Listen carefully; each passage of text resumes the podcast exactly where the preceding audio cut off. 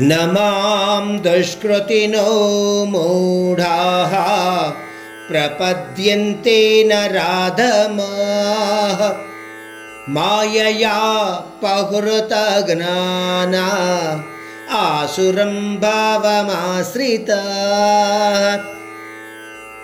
ఈ శ్లోకంలో పరమాత్ముడు దుష్కృతినో మూఢ అన్న పదాన్ని వాడాడు అంటే దుష్కర్మలు చేసేవారు ఆ కర్మ ఫలితాల ద్వారా మూఢులుగా మారినవారు అని అర్థం. అంటే సాధారణంగా ఏం జరుగుతూ ఉంటుంది? మూఢులు ఎవరి మాట వినరు. వాళ్ళకు తెలుసున్నదే వాళ్ళ యొక్క జ్ఞానము. ఈ ప్రపంచం మొత్తంలోనూ ఉన్నది ఆ జ్ఞానము మాత్రమే అని అనుకుంటూ ఉంటారు. అందువలన వాళ్ళు చేసిందే చాలా మెరుగైన కార్యము అన్న భావనలో ఉంటారు.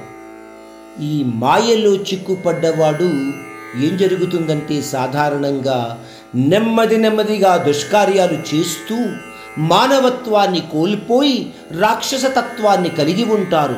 కాబట్టి అటువంటి వాళ్ళు ఎటువంటి పరిస్థితులలోనూ కూడా నన్ను భజించగలిగే శక్తిని కలిగి ఉండరు.